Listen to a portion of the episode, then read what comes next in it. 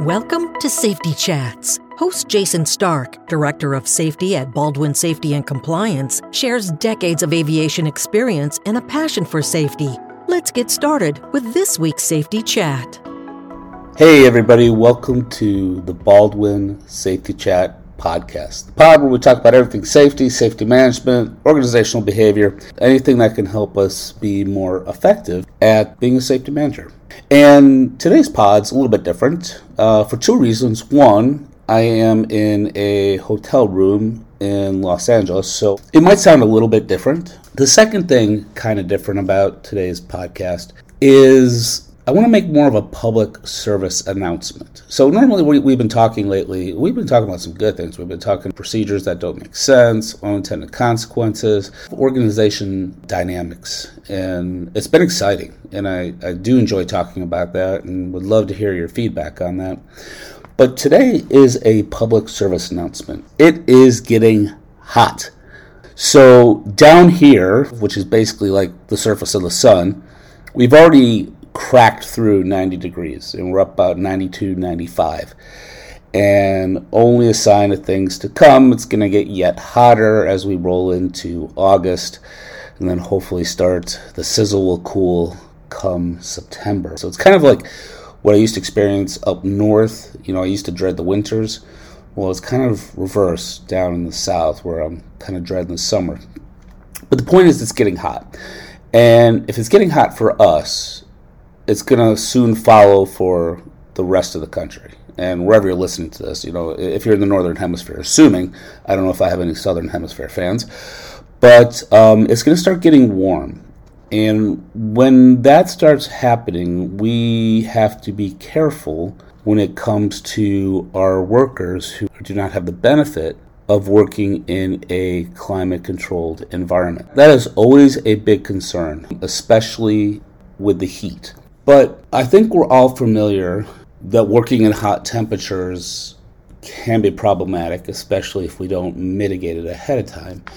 But what I really kind of want to focus on is, or what is it about the heat, or specifically the summer, that we need to look at when worried about how it's going to impact the physiology of our workers. One of the big parts of the so called heat index, you know, that index where it's like 95 out, but they say, it really feels like 120. That heat index is a lot predicated upon something called the dew point. And the dew point describes the temperature at which the atmosphere must be cooled for the water to condense. So it's basically as it cools, it squeezes, and at what temperature does that squeezing effectively wring out the sponge? But dew point itself is actually a function of water vapor pressure in the atmosphere. So if there is a high dew point, that means there is a high water vapor pressure versus a low dew point, which means a low water vapor pressure. So so why am I talking about this? You might wonder. And I'll tell you. Because what is it about our bodies that were so wonderfully designed that helps us cool? And it's not the most romantic thing, but it's sweating, right? We sweat. Some people say they glisten, but uh, we sweat. And that is what our mechanism is to help keep us cool. So as our body, as a core temperature starts rising, we sweat. And what sweating is, as you know, through the pores, water droplets, or sweat droplets as they're called, come through the pores and they sit on our skin. So what happens then? Well, ideally, when the sweat develops on the skin, it will evaporate into the atmosphere, right? And evaporation itself takes energy. It takes energy to change that water droplet from the liquid state to the vapor state. So it absorbs energy to do that in the form of heat. So think of this you have water droplets on your skin, it absorbs the heat from the surrounding atmosphere and from your skin to turn that sweat into vapor, which goes into the atmosphere. That's our mechanism for cooling, and it's it's absolutely awesome. But here's the deal. When you have a dew point temperature that represents a high water vapor pressure in the atmosphere, our sweating becomes less efficient. The water droplets, the sweat droplets, will sit on our skin, and as they're taking in heat, there isn't the water vapor pressure gradient, if you will, to facilitate quick and efficient evaporation of that water. So, as you know, in pressure flows from high to low, and at the surface of that water droplet, that sweat droplet, the water vapor pressure is very high because obviously we're on top of water. And if the water vapor pressure of the surrounding atmosphere is also high, that transfer is not going to be efficient and quick. And in some cases, it may not happen at all. But I'll talk about that in a second. Whereas if you go to a climate where the water vapor pressure, hence the dew point temperature, is very low, then that process happens very quickly and efficiently. So let's put this into practical experience. Out there in Arizona, uh, people say, well, it's a dry heat. You know, like, okay, well, that, that does make a difference. Yes, yes, 120 degrees is hot. I'll give you that. That's hot. But when the dew point temperature is sitting around 50 degrees or even 60 degrees, well, that represents a very high pressure gradient between your sweat and the atmosphere, so it evaporates very quickly, takes a lot of heat energy, and that's why sometimes when people step out of the pool, and maybe it's like 90, 95 degrees in Phoenix, they sometimes feel chill because that water is being evaporated so quickly, it's taking a lot of heat and it's really cooling you down. So that's how your sweat works, especially in Phoenix. You walk outside, you sweat. Yes, you're going to sweat because 120 degrees is hot and your core is going to heat up, but the low dew point allows for that quick transfer of that sweat. So when does the dew point start becoming a problem? Well, it just depends. I mean, it depends on a lot of things. It depends on the person's, you know, fitness levels, whatnot. But generally, when we see dew points starting to creep up into the mid 70s and even 80s, that's saying that that, that atmosphere is pretty juicy. So think of like Phoenix being like a dry sponge that you put on a puddle versus Florida or Houston, which is like a wet sponge, almost fully soaked, putting on a puddle. Which one's going to absorb the puddle faster? You know, think of Bounty. You know, Bounty, the quicker picker upper. So you put like dry sheets of Bounty on a spilled puddle. That's Phoenix. But for Houston and Florida, you put that bounty under a little bit of water, get it almost saturated, put it on the puddle of water. It doesn't pick up so quickly. It's going to take time because of that pressure. So that's the danger of the dew point. When our line service technicians or even our mechanics, if we're not in climate controlled areas, working outside for a prolonged amount of time, whether you're in Phoenix at 120 degrees or Miami with 95 degrees, we're going to get hot. Our core is going to heat up. But the difference is that as we heat up, we're going to sweat. In Phoenix, that sweating is going to be efficient and it's going to cool us. In Florida, Houston, where you have dew points in the low 80s, that's not going to be so efficient. And it might prolong the cooling period, which could then expose our workers to possible complications associated with heat.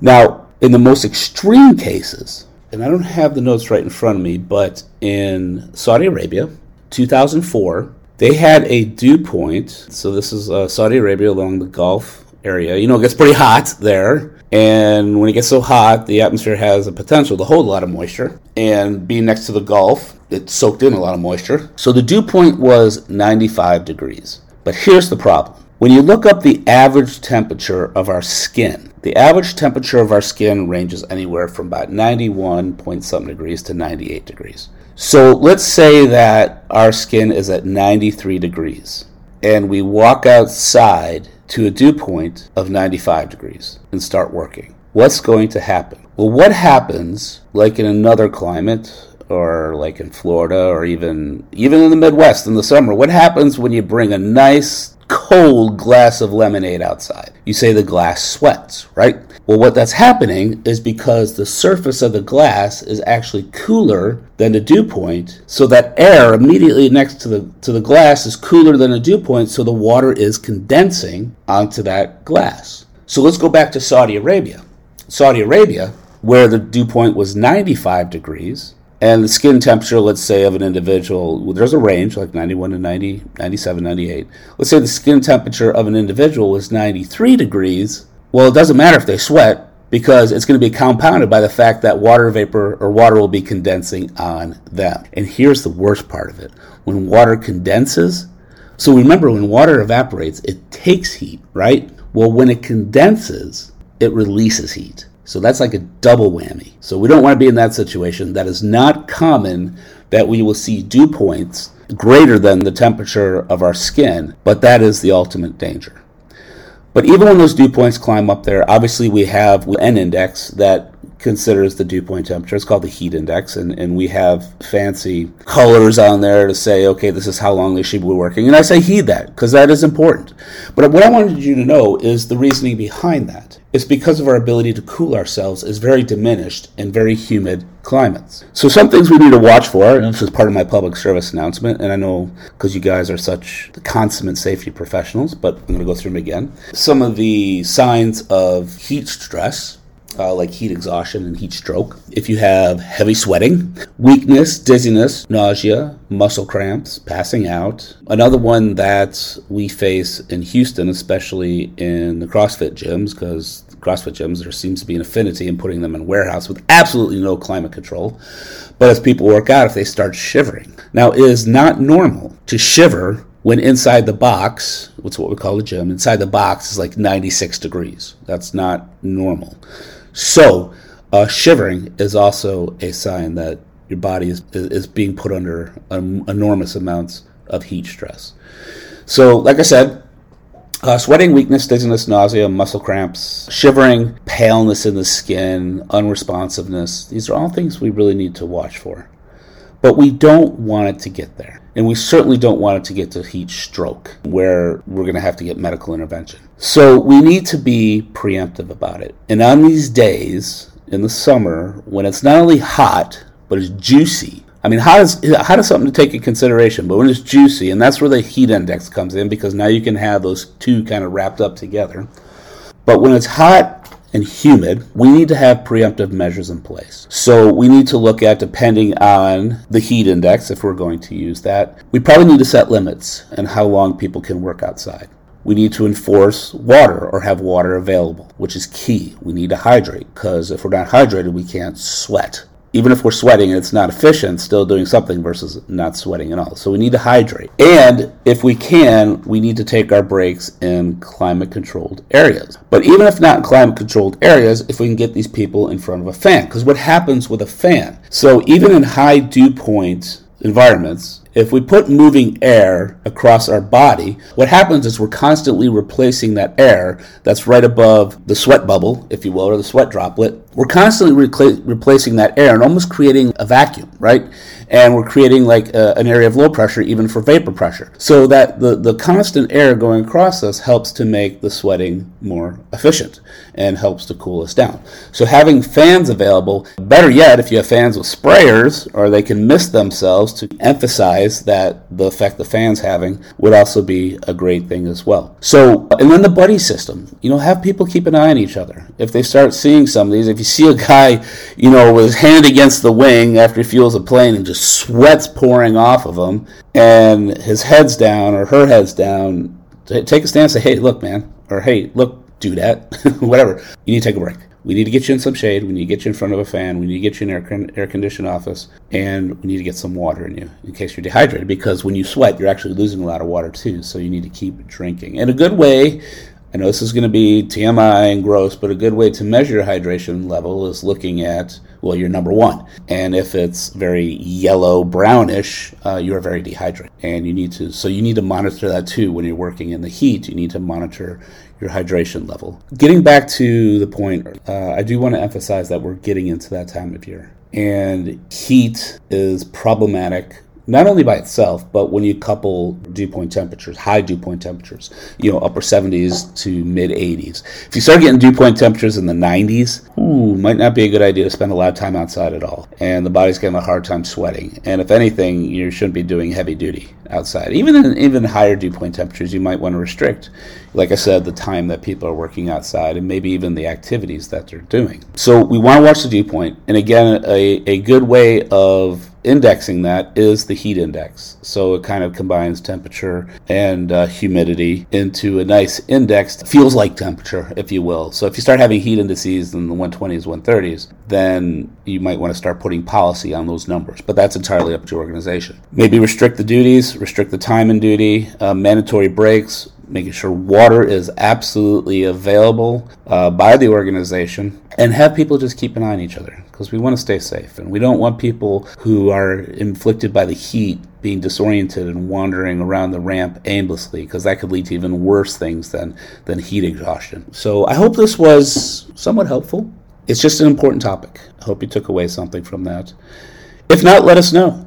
Or if you like it, uh, wherever you listen, go ahead and hit that like button. If you have any, you know, feedback and how we can make this better, please let us know because we are here to serve you. So thank you all so much for what you do in keeping our workers safe, keeping our clients safe, and just you know doing your part in keeping the entire system safe. So until the next time, be safe. This podcast is brought to you by Baldwin Safety and Compliance, the leader in safety management for the transportation industry. Since 2004, Baldwin has been providing state of the art solutions and 24 7 support to the aviation and transportation industries. Baldwin's clients include all sizes and types of transportation operators.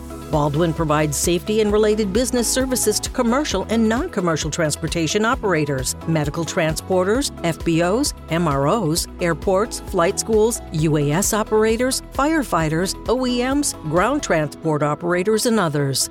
Visit baldwinsms.com to discover how Baldwin can enhance your organization's safety program.